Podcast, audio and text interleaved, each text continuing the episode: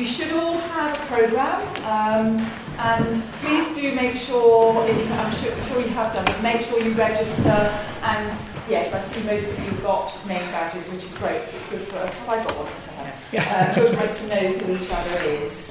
I'm Carolyn Burdett, and I work here at Birkbeck in the Department of English and Humanities. And I co-organised this event with my colleague, Professor Roger Luckhurst, and we're really delighted to welcome you here today. We talked about doing an event like this because although we've been working in academia for actually quite a long time, very long time indeed, some of us, we're both doing a first proper scholarly edition, and certainly when I agreed to do that, the task, with quite a lot of excitement, I soon found, in actually quite a shocked way, that even though as I've become a more experienced scholar, I've become more interested in the editions I use, I still actually had almost no clue about what you do to produce a scholarly edition. And I realised that even the most basic sorts of things like what is a base text and where do I get it from and what do I do with it were all things that were starting to make me have restless and sleepless nights. And so I did what we do in the profession, which is I thought, I'm going to find a way to get a lot of expert people in a room to tell me about it. And I've sort of invited you along too. So really this is what I've asked our speakers today, from, you know, they come from different sorts of interests, but what I've asked all our speakers is to treat us as beginners. So we're going to be going through really the kind of groundings and basics, some more theoretical and conceptual sorts of issues, and this afternoon a little bit more in terms of nuts and bolts kinds of issues. And hopefully by the end of the day we'll all leave feeling a little bit less beginnery than at the moment. Just a couple of housekeeping issues. This is an elderly building, a very, very beautiful place that we're in, the Keynes Library, but we have elderly building toilets, so treat them gently. They are mainly on each of the staircases between levels 2 and 3. There is an additional women's one down the end of this corridor. If you keep on going past the lift and then look to your right, you'll see it. Our refreshments, we'll have tea and coffee this morning and this afternoon, and our lunch will be served in the next room along, 106, so we can move out of this room for our refreshments. And I think that's all. So without further ado, I'm going to hand over to Catherine Sutherland, who's Professor of Bibliography and Textual Criticism at St Anne's College, Oxford. She's a Romantic scholar and is working on a book on Romantic period novelists using manuscript evidence to think about drafting. And she was also the director and principal investigator of the Jane Austen Fiction Manuscript Digital Edition that went live 7 years ago and is just about to come out in paper form. And she's going to kick us off today. Everybody should have a handout which supports what Catherine's talking about today. I'm just going to skip it's quite a long 6-page handout. I hope everybody's got a copy. So make sure if you need one, you've got it. Because it will underpin what I say. You will know more by the end of this talk. You'll probably be very confused as well. So the handout's there to kind of cling on to in desperation, really. And I'm hoping that some of the issues that I raise in the course of this hour are things that we'll return to.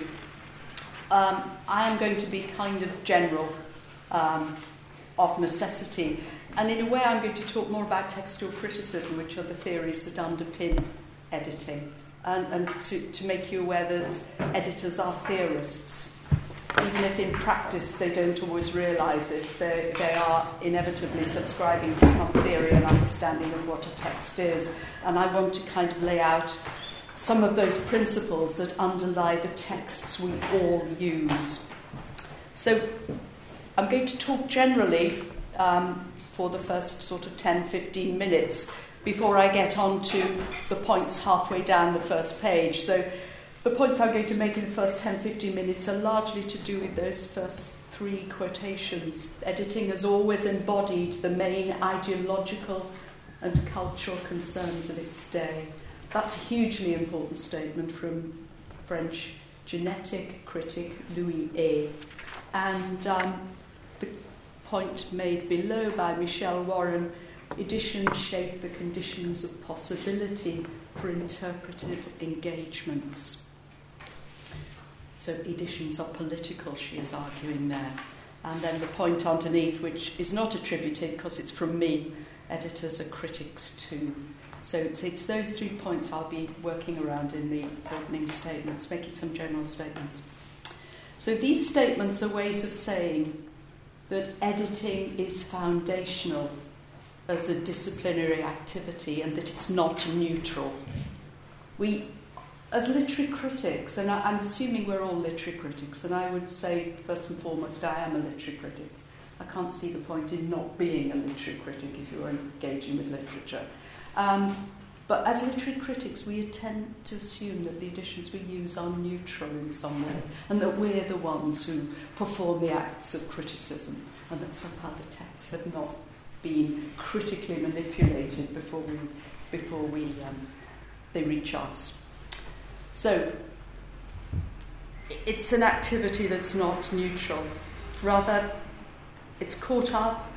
Editions are caught up in, they're inflected by wider issues and assumptions of the cultures from which they emerge.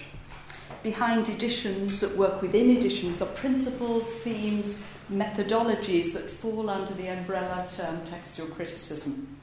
And textual criticism is the branch of literary studies, and whether you're thinking of literary studies as the study of classical works, Latin and Greek, or modern vernacular texts in English, French, Italian, Spanish, whatever, textual criticism is the branch of literary studies charged with establishing the status of texts.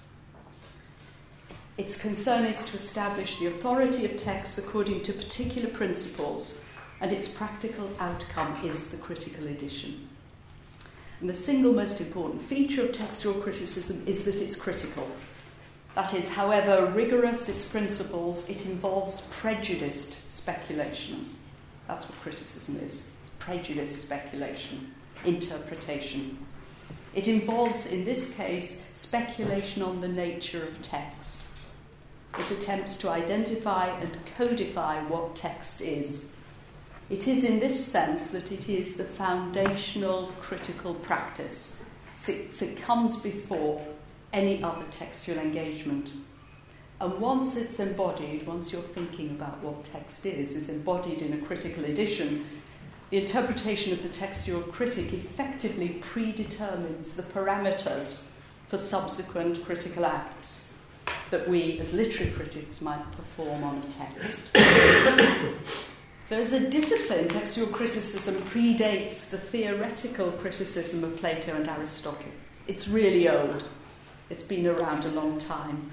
Unknown Greek textual critics had, by the end of the 6th century BC, established a text of the Homeric epics by weaving parts together. Nearer home, the work of editing was massively boosted by the 18th century commitment to establishing a canon of vernacular literature, with Shakespeare at its heart.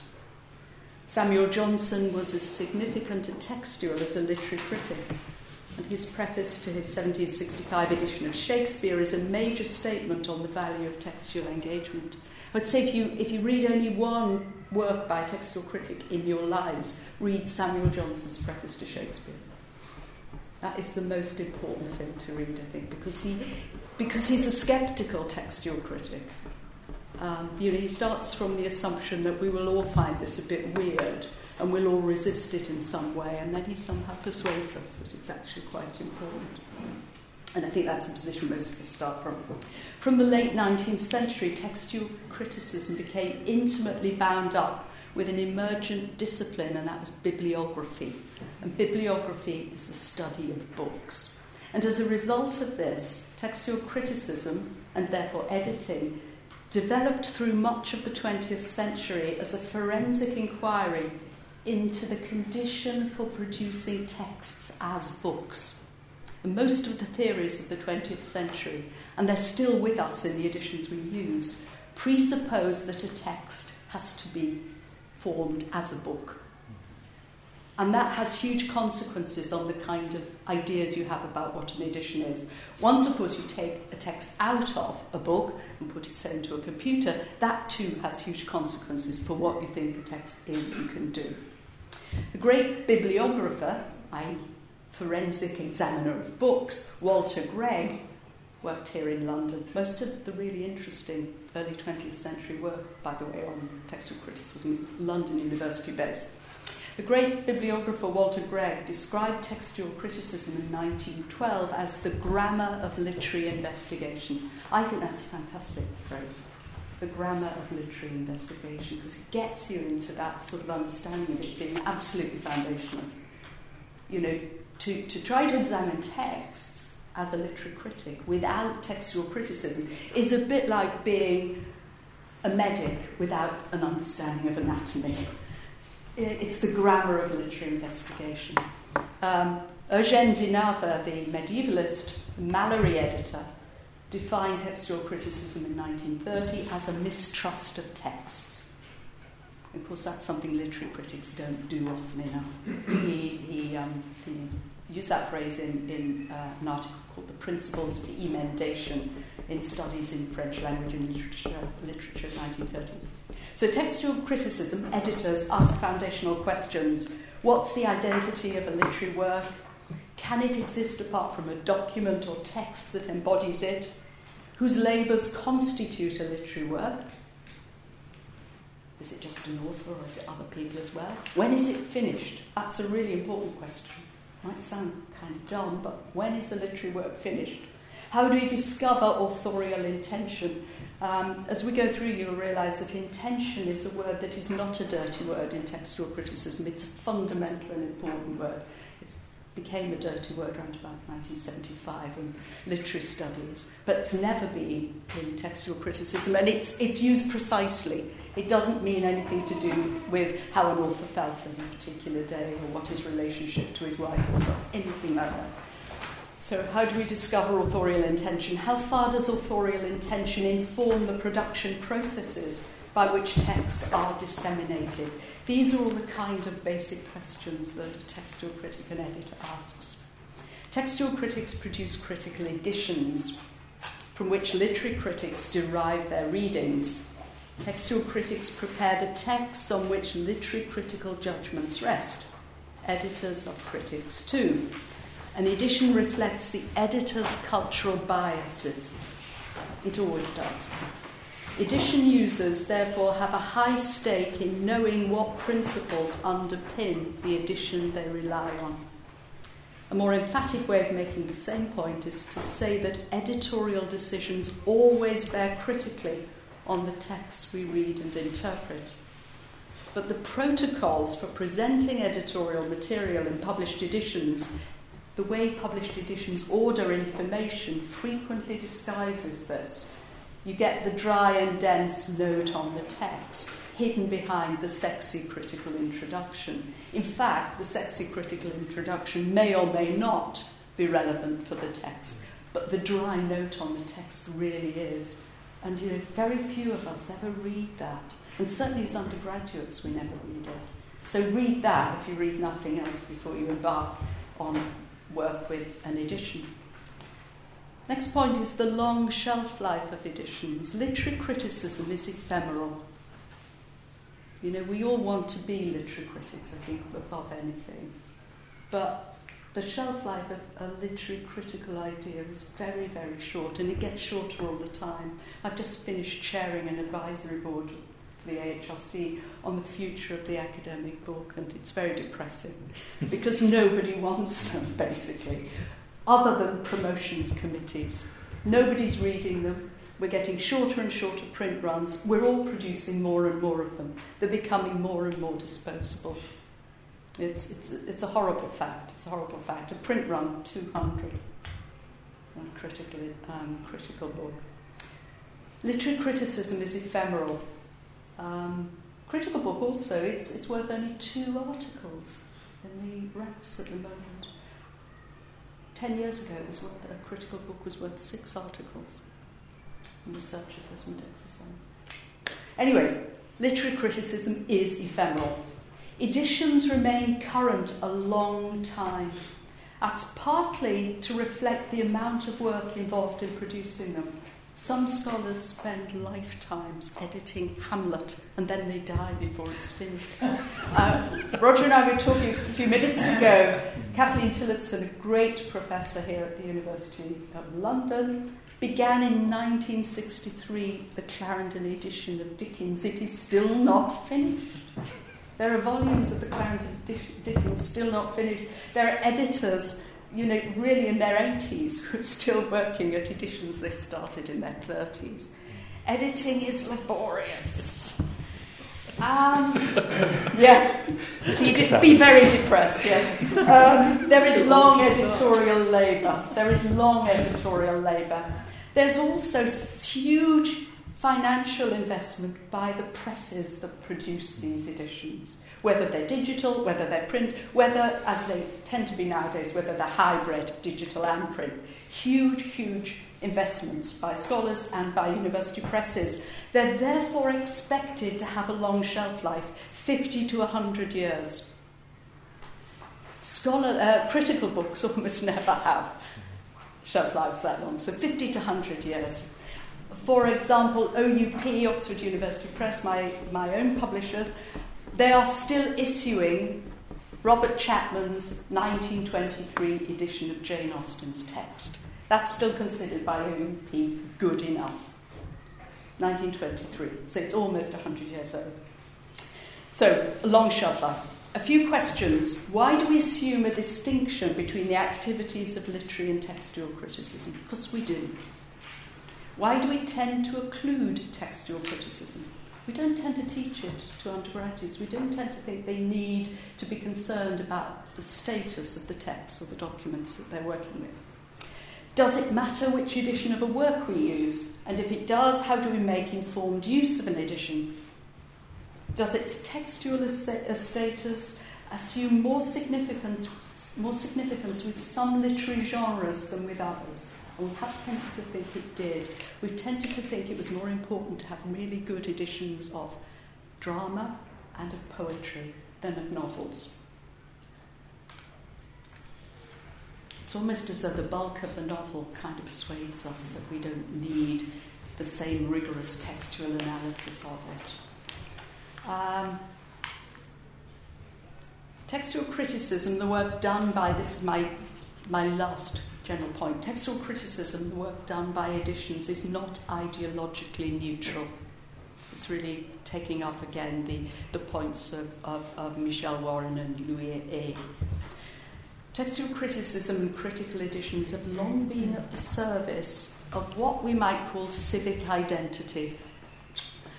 Those literary works with a complex textual history and which are most often and most monumentally edited are also any nation's foundational documents. As if to enforce this, such editions have been associated, certainly in Britain and North America, with an exclusive few university presses. Or in France, they're associated with the imprimatur of the Académie Française. If you want to produce a serious edition in France, it must have the approval and stamp of the Académie Française. In America, witness the huge and ongoing influence of the MLA's Center for Editions of American Authors, established in the 1960s, and its successor in more recent times, the Center for Scholarly Editions. Edited works undergo rigorous post-production scrutiny before the Center for Scholarly Editions approves them. They're bound up, these editions, with the idea of the making of the state in which they're produced. One explanation for this linking of national identity in textual criticism or editing is the huge cultural and political importance that foundational texts have had in establishing a nation's identity.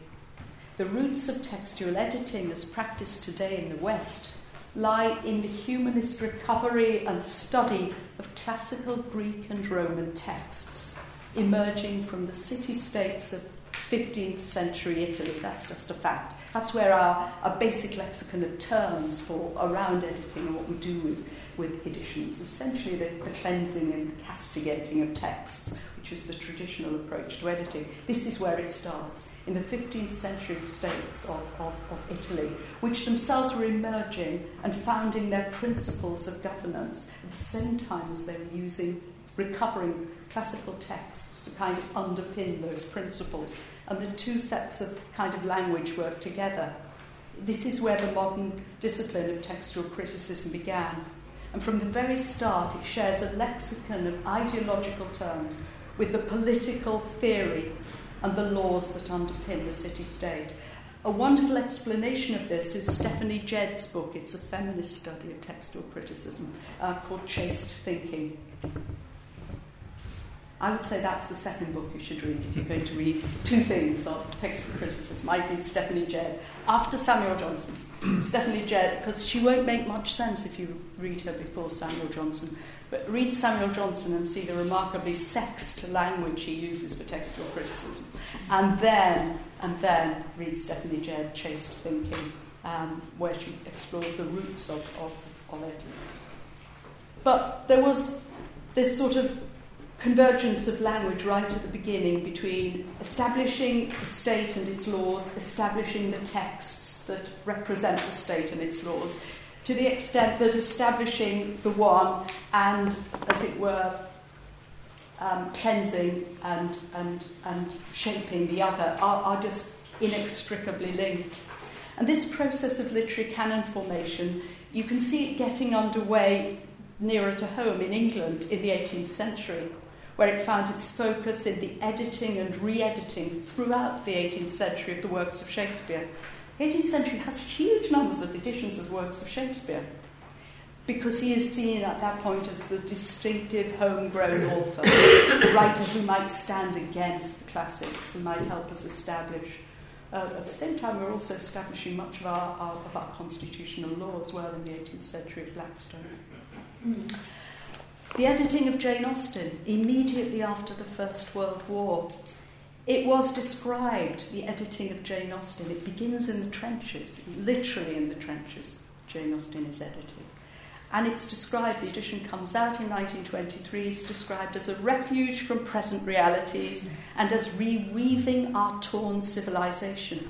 At this time, Jane Austen's English village, the thing that she writes about obsessively, came to represent what World War I was fought for. It was fought over to establish and preserve the English village. Nearer home, the major Edinburgh University Press edition of the works of Walter Scott, Edinburgh University Press, not Oxford University Press, Walter Scott, Scottish writer. It was inaugurated in the 1990s around the devolution of the Scottish government, and it was funded by the Bank of Scotland and Bell's Whisky, actually. The Bank of Scotland is the main funder of the Edinburgh University Press. Good editorial meetings. I bet they have really good editorial meetings. They do. Yes, we do, I should say. The scholarly edition of early Australian texts is ongoing, and it's housed in the Australian Defence Academy. So editions relate subtly to a community's view of itself. And I think our dissolved sense of community, the fact that we are dissolving any kind of consensus around texts at the moment, is linked intimately to our dissolving of any consensus around society too. I don't think any of this is accidental. Okay, so those were general points. Turn to the handout. Next section on the handout is kinds of editing. And I've really just listed there. These are definitions for you to cling on to when all else fails. And I don't think we need necessarily go through them at this point in any great detail. The important thing is that kinds of edition, and I'm not thinking just of paper editions here, print editions, though much of what I'm saying is essentially around print. because actually digital editing, although we're all fascinated by it, there's not a great deal of it happening as yet, and we're still, most of us, relying on printed editions. But anyway, kinds of editing divide roughly into four kinds. Under 1 and 2, the editing of classical texts, the critical editing of modern works. Under these two, a great many assumptions are shared, actually. You might think they shouldn't be, but they are. Especially when it comes to both kinds of editing, whether you're editing a classical text or editing a modern vernacular, a text of modern vernacular work. There's a great deal in traditional classic theories of textual criticism that assume that what you're trying to achieve is an ideal state of a text that has never previously existed. Now, with classical texts, where there are literally big holes in the evidence, that makes a lot of sense. You might think with modern texts, when there are no holes in the evidence, when in fact you've got more evidence than you can deal with, you might think that doesn't make sense. But in fact, this principle has underpinned most editions throughout the 20th century. The idea is the editor either operates with the assumption that evidence is missing, or the editor operates with the assumption that evidence in some way has been distorted or misunderstood in transmission. And in both cases, the editor of a critical edition is rescuing the work. If you read that passage below number 2, critical editions of modern works, read the passage describing critical editing from a standard introduction to bibliography and textual criticism, the Williams and Abbott. Critical editing does not reproduce the text of a particular surviving document or documents, but constructs a text that may incorporate readings from several documentary texts and may incorporate editorial emendations not found in any document. It assumes that none of the documentary states representing a work is, according to some standard or need, entirely satisfactory. That's what critical editors do. It's that Vinaver idea again of mistrusting text. In a small way, any reader who mentally corrects what he or she supposes to be a misprint is engaged in critical editing. So that's critical editing. You're looking suspiciously across a range of textual documents, and you're assuming that none of them, for whatever reasons, and you'll come up with reasons, but none of them accurately represents the text. And it's your work as an editor to rescue the text into accuracy. Documentary editing works on different principles. It has a long history, and it's been reinvigorated in recent times by the possibilities offered by computer storage of multiple states. By our fascination with what we used to call pretextual states as well. Those are the states before print of a work. And also it's been stimulated by things like Ebo, early English texts online and so on, early English books online rather. We're more fascinated now by funny fonts, old-looking pages and so on, documentary forms, historicised texts. We never used to be interested in historicised texts at all. We wanted all our texts cleaned and brought up to the present date. We're now fascinated by earlier forms of texts, and we've worked in theories about why they matter. Documentary editing is very much, it's unlike critical editing, documentary editing attempts to represent one particular documentary instantiation of a text and to bring that to the reader, and of course to persuade the reader there are reasons why you should be using that particular version. And that can be diplomatic transcriptions of manuscripts. If you go into my Austen digital edition, you'll find there diplomatic transcriptions of the manuscript. I haven't modernised those transcriptions. It can be historic print editions. I'm thinking of things like the Women Writers Project editions, if you know those, if you work with women writings at all, which keep old-style spelling and so on. The Shakespeare sonnets of Paul Hammond of 2012 is another example. And also the Cornell Wordsworth, which is really a hardcore editor's edition, and most critical readers find that edition unusable. I love it, but then I'm a hardcore editor. But what that does is try to produce documentary states of the continuing versions of Wordsworth's poetry. So documentary editing gives us, doesn't try to press all these different forms of a text into one shape. It gives you all the discrete moments through history of a text. Critical editing tends to be a more conflationary practice. It's called eclectic editing too, which we'll come on to in a minute. Are you happy with those just roughly as a kind of set of distinctions?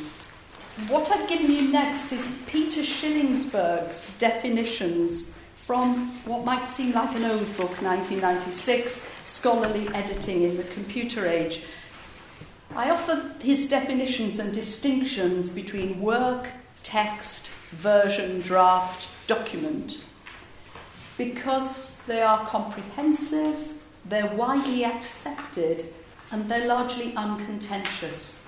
And they allow us to discriminate in a common language between entities that are too often conflated and confused. They're certainly conflated and confused by literary critics. One of the worst things to come out of the theorising of the 1980s and 1990s, which, thank God, is behind us, that intimidating jargon that, you know, we would write, and even as we wrote it, we didn't understand it.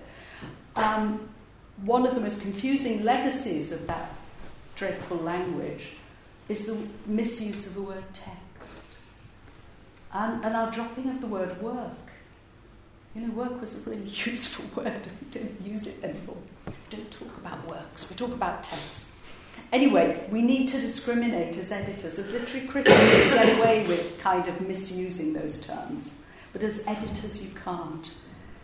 Editors, above all, must use language precisely and forensically. Use the word forensic if you like, because then it makes you feel scientific and more kind of important. But basically, it's using language precisely. So the first of these, work, is an umbrella term, and it is really a useful term because it incorporates all the others. So if you look down the list, document, text, draft, version, all come under the umbrella term of work. From the author's perspective, a work is the product of the imagination. Shaped, variously grows, is revised, changes, develops in the author's mind. The author's notes and drafts are aids to memory and imagination. As the work achieves completeness of form in the imagination, aided by notes and drafts, the written representation of it achieves not only a fullness but also a stasis or rigidity. The fullness is useful to the ongoing process of creation, but the stasis is not. Authorial intention, that word, authorial intentions for the whole work, the message or impressions, the organisation or the particular sequence of words and punctuation may change in some ways while they remain constant in others. So that's what a work is from an author's point of view.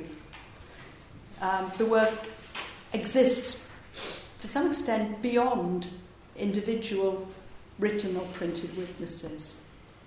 There's something more. It's slightly mystical in a way, but it's also all the forms in which it exists. From the editor's and reader's perspective, a work is represented more or less well and more or less completely by various physical forms, such as manuscripts, proofs, and books. These forms are often not textually identical. So a work doesn't necessarily have textual identity, one part with another part of itself. From the receiver's perspective, a work is the imagined whole implied by all the differing forms of a text that we conceive as representing a single literary creation in all its variant forms. A work, therefore, has no substantial existence, nor is it a Platonic ideal that is one fixed ideal form. So it's a nice umbrella term. As I say, work is a word that's been downgraded since the 1980s, except in the field of book history, where it's been transferred to those post-authorial producers of text, where it suddenly achieved enormous dignity.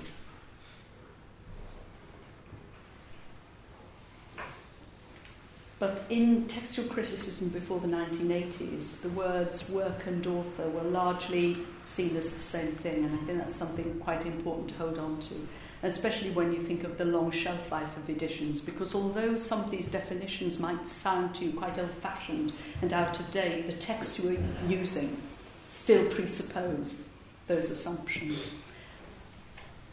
The other statements are perhaps easier to understand. A version is just one specific form of the work, the one the author intended at some particular moment in time.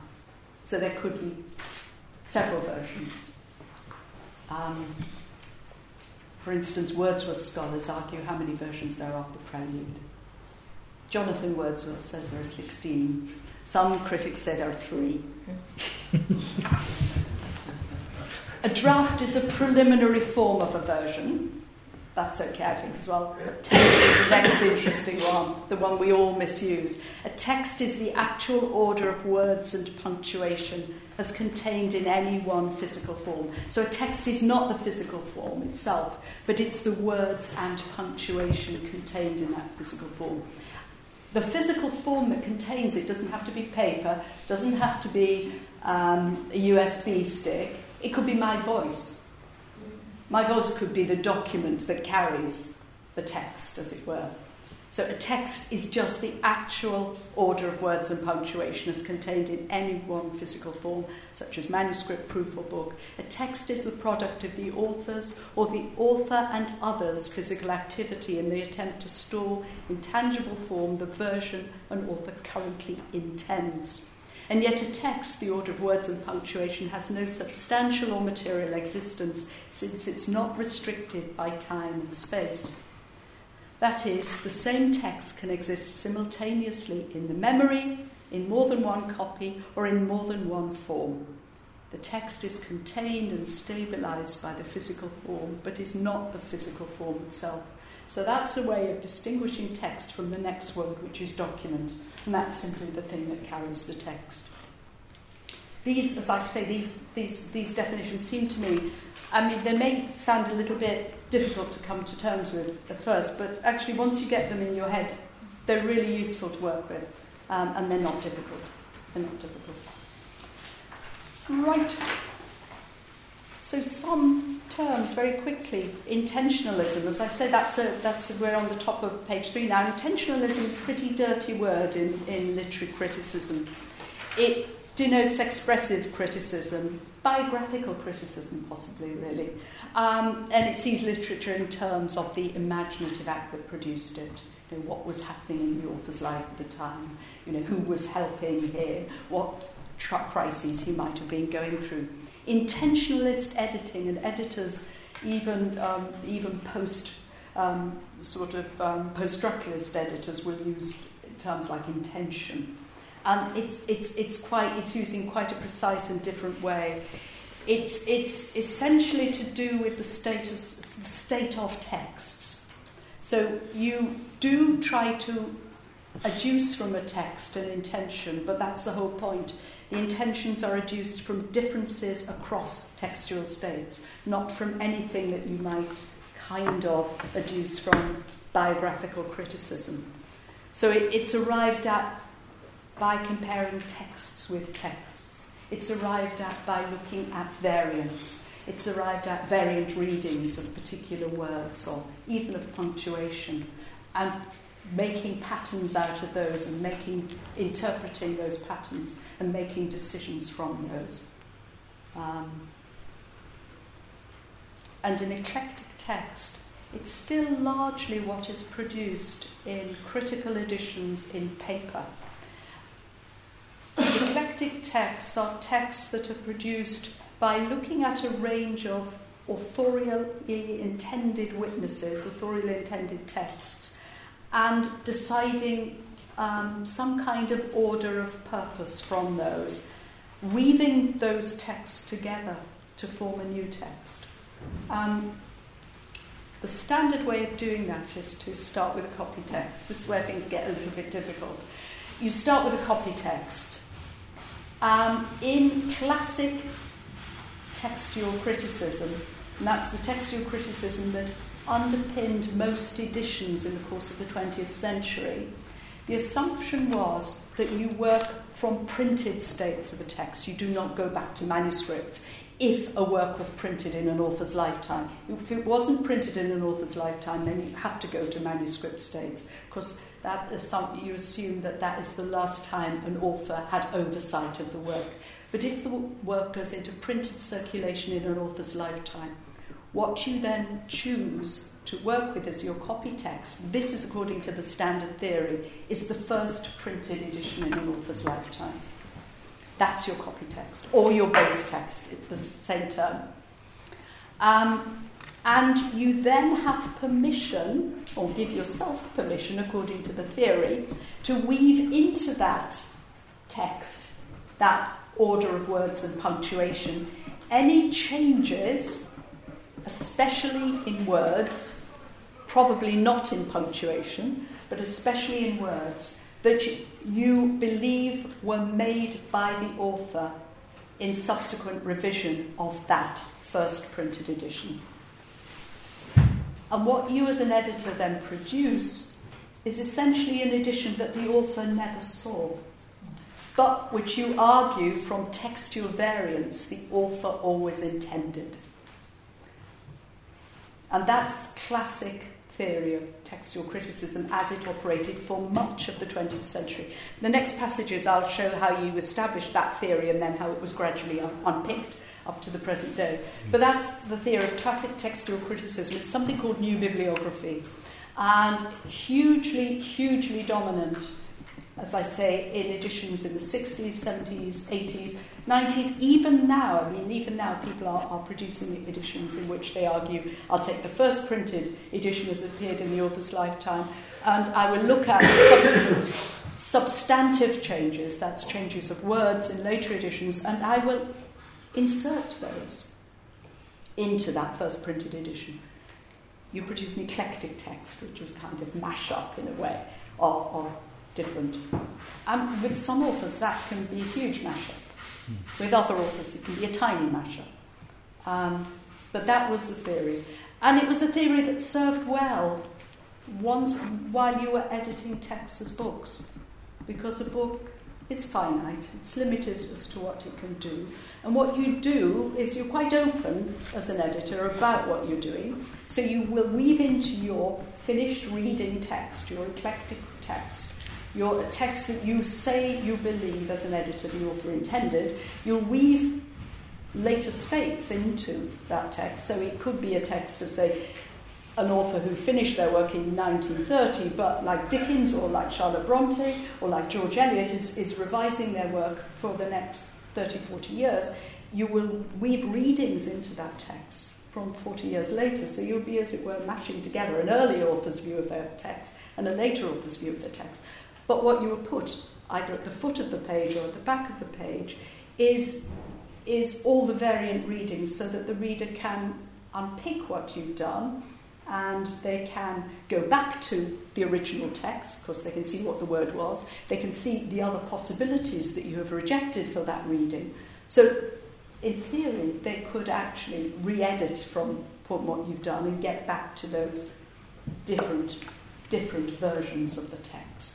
But that's eclectic editing, intentionalist editing, and it works with the assumption in the classic theory that an author's last thoughts about their work are always their best thoughts.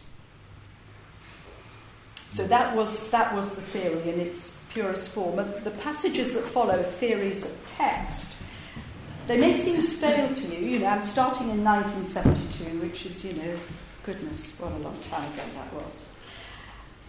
1963, 1981 and so on, but remember the long shelf life of the edition. This way of thinking that underpins those editions as well has a long shelf life, simply because the editions we are still using. We're still using the cleansed, Platonic, eclectic editions envisaged by theorists like Thorpe and Bowers. So the classic theorists of that approach to editing that I've just described to you are Fredson Bowers and James Thorpe, both American thinkers. And the classic ideas really are set out in passages 1 and 2. So James Thorpe, The Principles of Textual Criticism, 1972, it's still a very accessible and easy to understand book, and an intelligent book too. The role of textual criticism is to provide essential mediation. As we go through these passages, you'll see that as the theories change, some words never change. Essential and virtue and cleansing and correcting. These words keep coming through all the time. The role of textual criticism is to provide essential mediation between the author and his audience, between the creator and the responder. The textual critic, textual critic, you put in the word editor if you want, is a go-between. He is the agent of the writer to whom it matters what the reader reads. He is the agent of the reader to whom it matters what the writer wrote. Thus, textual criticism has a place in the preservation of our literary heritage. Whatever value it has derives from this service. Its practical importance hinges on one simple fact: the texts of the works which constitute our literary heritage become progressively corrupt. The process of the transmission of a text is full of chance for error at every step of the way. The typist or the copyist cannot for long follow the text without making a mistake. The compositor, the proofreader, the pressman, and the binder all err from time to time. Some people write additions, some make corrections, and some delete passages, all in the sweet name of improvement. These and many other people have a hand in the transmission of the text, with thousands of possibilities for change, every one of the changes that actually takes place without the knowledge or consent of the author can be only an error, only a corruption. The text is never self-correcting or self-rejuvenating, and the ordinary history of the transmission of a text without the intervention of author or editor is one of progressive degeneration. Those really strong words, right? So the editor of the textual critic is an essential mediator. The editor is always bigged up in these statements. The editor is the person who preserves our literary heritage. Without editors, you'd have nothing. You just have corrupt, decayed text. Everyone else, apart from the editor who handles a text, other than the editor and the author, in some way corrupts it. So the editor, like the author, stands outside of taint. It's a very heroic view of what an editor is, very heroic view of what an editor is. As I say, that behind these kind of, working with these in practice, what they do, what the people who believe this as a view of text do is they choose a copy text and then they weave into it those later forms of the text that they believe are authorially sanctioned. And that is the way they, as it were, hold back corruption in the text. They weave those in, they distinguish editorial changes from misprints, because everybody involved in the social production of the text in some way is kind of dirtying it. One of the assumptions behind this theory, especially as it's practiced in America, it's an Anglo-American theory of editing, but especially as it's practiced in America, the belief is that history corrupts. History is the enemy of meaning. In Britain, we've always had a happier and messier relationship to history. It hasn't been interpreted as firmly as that in the British tradition. But in American tradition, it's very much about texts really have to be cleansed. History is the enemy of meaning. And so you have to distinguish misprints from authorial intentions and changing. And only the editor really is able to do that, combining in the one text both the earliest printed textual form and the author's latest intention for that. The moral inflection of the language, especially in the next passage with Bowers, has been criticised recently from within the American camp by Joseph Gridgley in his book Textual Alterity, where he links Bowers' work, which begins in the 1960s, to McCarthyite ideas in America too, that were washing through America. Remember, these ideas this theory of text was established essentially in America to promote editions of white American male authors. And so his arguments have been described as eugenic, and in many ways they are eugenic in the textual sense. Whether you can take them farther and see him as MacCarthyite is different. He was actually, he was a dog breeder, and it strikes me as that's not coincidental, that he was interested in breeding dogs as well as buying text. Anyway, Bowers, the recovery of the initial purity of an author's text and its revision insofar as this is possible from the preserved documents, and the preservation of this purity despite the usual corrupting process of reprint transmission, is the aim of textual criticism. A definitive edition, no one now would talk about. We all talk carefully about critical edition. But in these days, and right through into the 80s, we talked about definitive editions. You know, once the editor had been in and cleansed this naughty text, then it would stand for all time. It was definitive.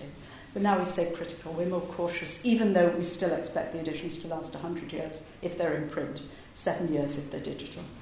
A definitive edition is completed by an appropriate introduction and textual apparatus. In fact, the text and the apparatus necessarily complement each other. So you note here how the editor is becoming as important as the author. In establishing the text of a 19th century book, no gain comes of modernizing or merely reprinting any single document. Machine collation, and he's now trying to give his prejudiced assumptions some kind of scientific backing. And of course, digital editors do that too. They pretend that machine collation somehow happens neutrally. Of course, it doesn't. Machine collation will not only discover significant textual variants, but the analysis of seemingly minor typographical points may enable an editor to accept variants as authorial or reject them as compositorial, i.e., part of the production process. Essential features of a critical apparatus include variants as revealed by machine collation. So Bowers combines a kind of moral and scientific diction. Only editors can attribute integrity to a text, whereas we need editors. Interestingly, passage 3, James Thorpe again, who gave us the first passage on the importance of the editor mediating, he already, as he writes, and this is why I think his book is still very intelligent, he can unpick some of his own assumptions as he goes along. Because he realises, even in 1972, that there's a real problem with eclectic editions, is that sometimes we're squeezing together versions of an author's text that really we should accept, have to stand separately as separate versions. So a major problem is the existence of the work of art in multiple versions, each created by the author.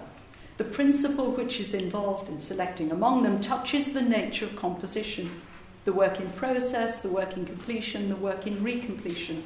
The basic proposition which I submit about works created by authorial revision is that each version is either potentially or actually another work of art. Recent scholarly investigations, and he's thinking here of editions of Tennyson's poetry, have revealed that authorial revision is embodied in multiple printed versions to an extent that seems to be almost limitless. It's a bit puzzling to know why this dictum of final intentions, this new bibliographic dictum, should for so long have passed unchallenged. For it's much like saying that an author's last poem or last novel or play is, as a general rule, his best one. It may be and it may not be. So he complicates the intentionalist view of editing, the implied purity and singleness that you can deduce from an author's continuing revision of their work, by suggesting that authors have multiple intentions for their works and that these don't necessarily group in a single evolutionary line. A later intention, he says, doesn't necessarily oust an earlier one. You know, think, as I said earlier, of the various preludes by Wordsworth. Who would try to mash them all together now into one prelude? Or Pope's 2 Dunciads? Or, you know, early and late Henry James. We accept that there are 2 Roderick Hudsons. Or Yeats's poetry. I mean, Yeats, who was constantly, he said, remaking himself. Every time he rewrote the same poem. You can't mash those up into a single. And this has been particularly useful. It led to what's called a theory of versioning. It's been particularly useful in our thinking about editing Romantic and Modernist texts. Stephen Parrish, one of the editors of the controversial Cornell Wordsworth and the controversial Cornell Yeats editions, takes things further in the next passage, and he talks about final intention editing, this new bibliographic way of editing, as the Whig interpretation of literature, the idea that things can only get better. I return to my beginning, he says, by reasserting my dissent from Whig interpretations of a literary text with their notions of an inner logic of inexorable growth toward what could have been foreseen from the start as the author's final intention.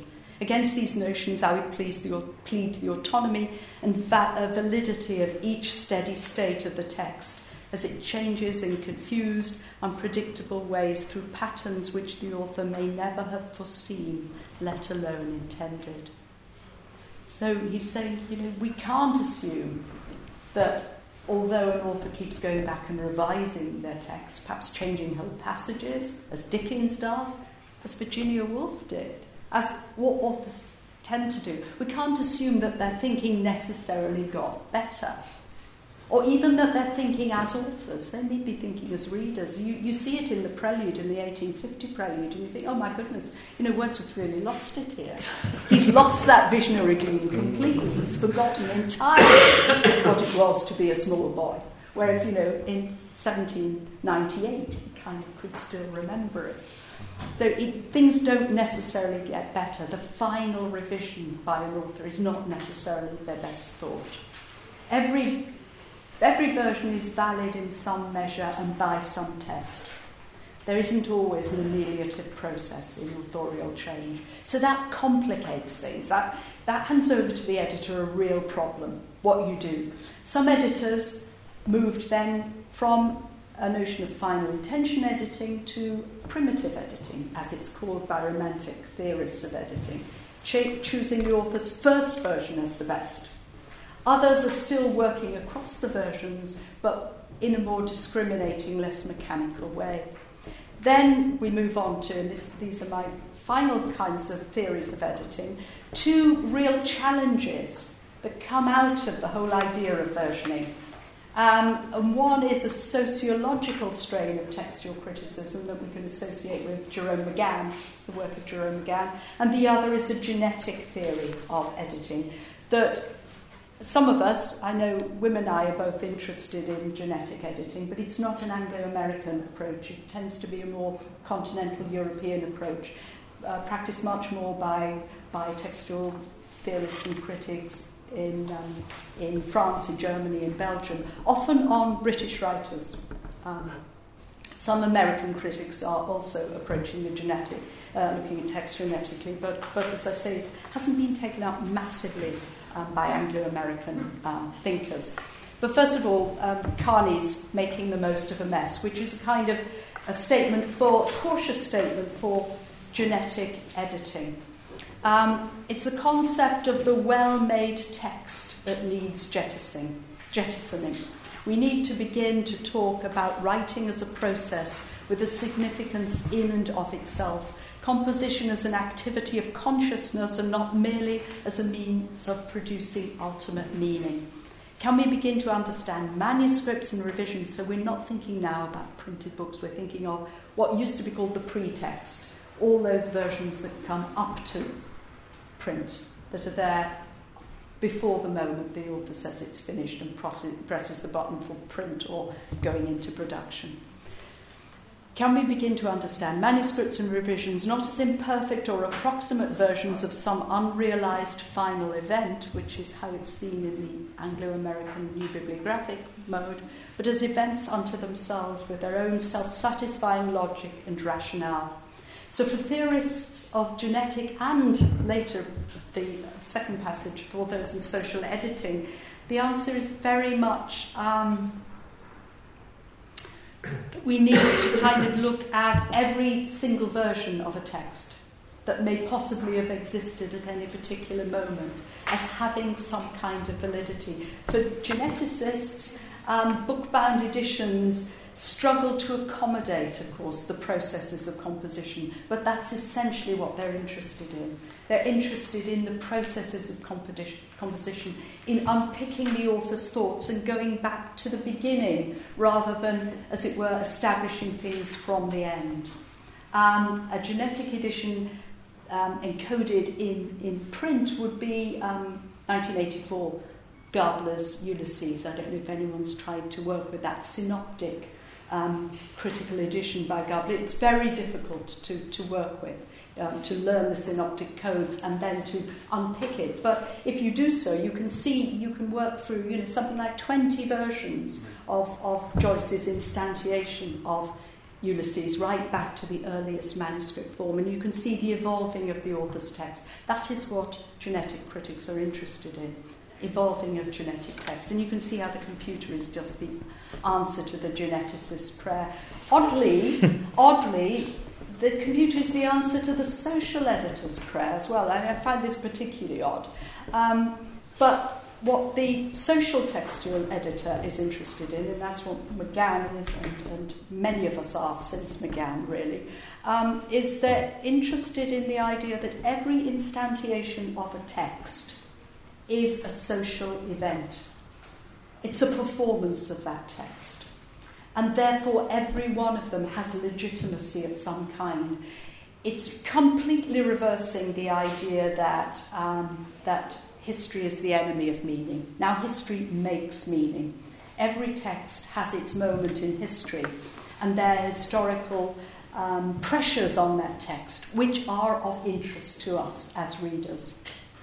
And therefore what we want to recover is potentially every social instantiation of the text. If you look at the McGann passage, but different texts in the bibliographical sense embody different poems in the aesthetic sense, despite the fact that both are linguistically identical. The method of printing or publishing a literary work carries with it enormous cultural and aesthetic significance for the work itself. Finally, we can begin to see that the essential character of a work of art, so he's using Bauer's language, but he's turning it against it, is not determined sui generis, but is rather the result of a process involving the actions and interactions of a specific and socially integrated group of people. So it's social process rather than authorial intention that determines the essential character of a text. So we're now interested in all those post-production values that are added by compositors, by typesetters, by those who just lay out the text. We're interested, says McGann within the book, in bibliographic codes as well as linguistic codes, the codes that the book carries, the mise en page and the paratexts and all those things that turn a text into a book. Ironically, he says, the best way of delivering those to a reader is the anti-biblos, the computer. Because we can just archive loads of versions. It's not critically very sophisticated, I think, this way of arguing, to be honest. Whereas I think the genetic word arguing is critically sophisticated. This doesn't seem to me to be so. To say that, you know, you can just take photographs of everything or, anyway, but that's what he's saying. Writing of his, later in his book, Radiant Textuality, he writes there, just perhaps read the whole thing very quickly, writing of his experience as editor of Byron's complete poetical works, which he edited, incidentally, with OUP under new bibliographic conditions, and he immediately saw the problems in that edition. The traditional distinction, he says, between documentary and critical editing. Documentary editing implies, as it were, a social, historical context for your editing. Critical editing implies the authorial context, right? The traditional distinction emerged again and again, he says, as a vexing and insoluble problem as he was editing Byron in multiple book-bound volumes. I chose the Jiao because of its complex textual evolution between 1812 and 1815. As it turned out, I found no way to edit this poem in the Oxford English text format without serious misrepresenting or obscuring its original textual condition. The work had too many documentary incarnations, all of them authoritative in different ways. Editing in paper-based formats literally creates the set of contradictions that mark the differences between documentary and critical approaches to editing. But, he says, within the electronic environment, an edition is conceivable that might undertake as an essential part of its work a regular and disciplined analysis and critique of itself. Electronic texts have a special virtue, that word again, that paper-based texts do not have. They can be designed for complex interactive transformations. Thus, the general theoretical significance of editorial projects, once scarcely regarded, which is utter nonsense, grows more clear than ever when they are drawn into the orbit of an encompassing innovation, digital textuality. So what you can do in the digital environment, because you're not limited as to pages, is you can put every single instantiation of that text in there.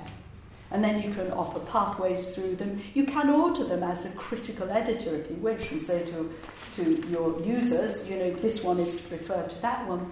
Or else you can hand over to the user the problem of deciding which version to use. But what you're not doing is weaving them together into some finally intended version.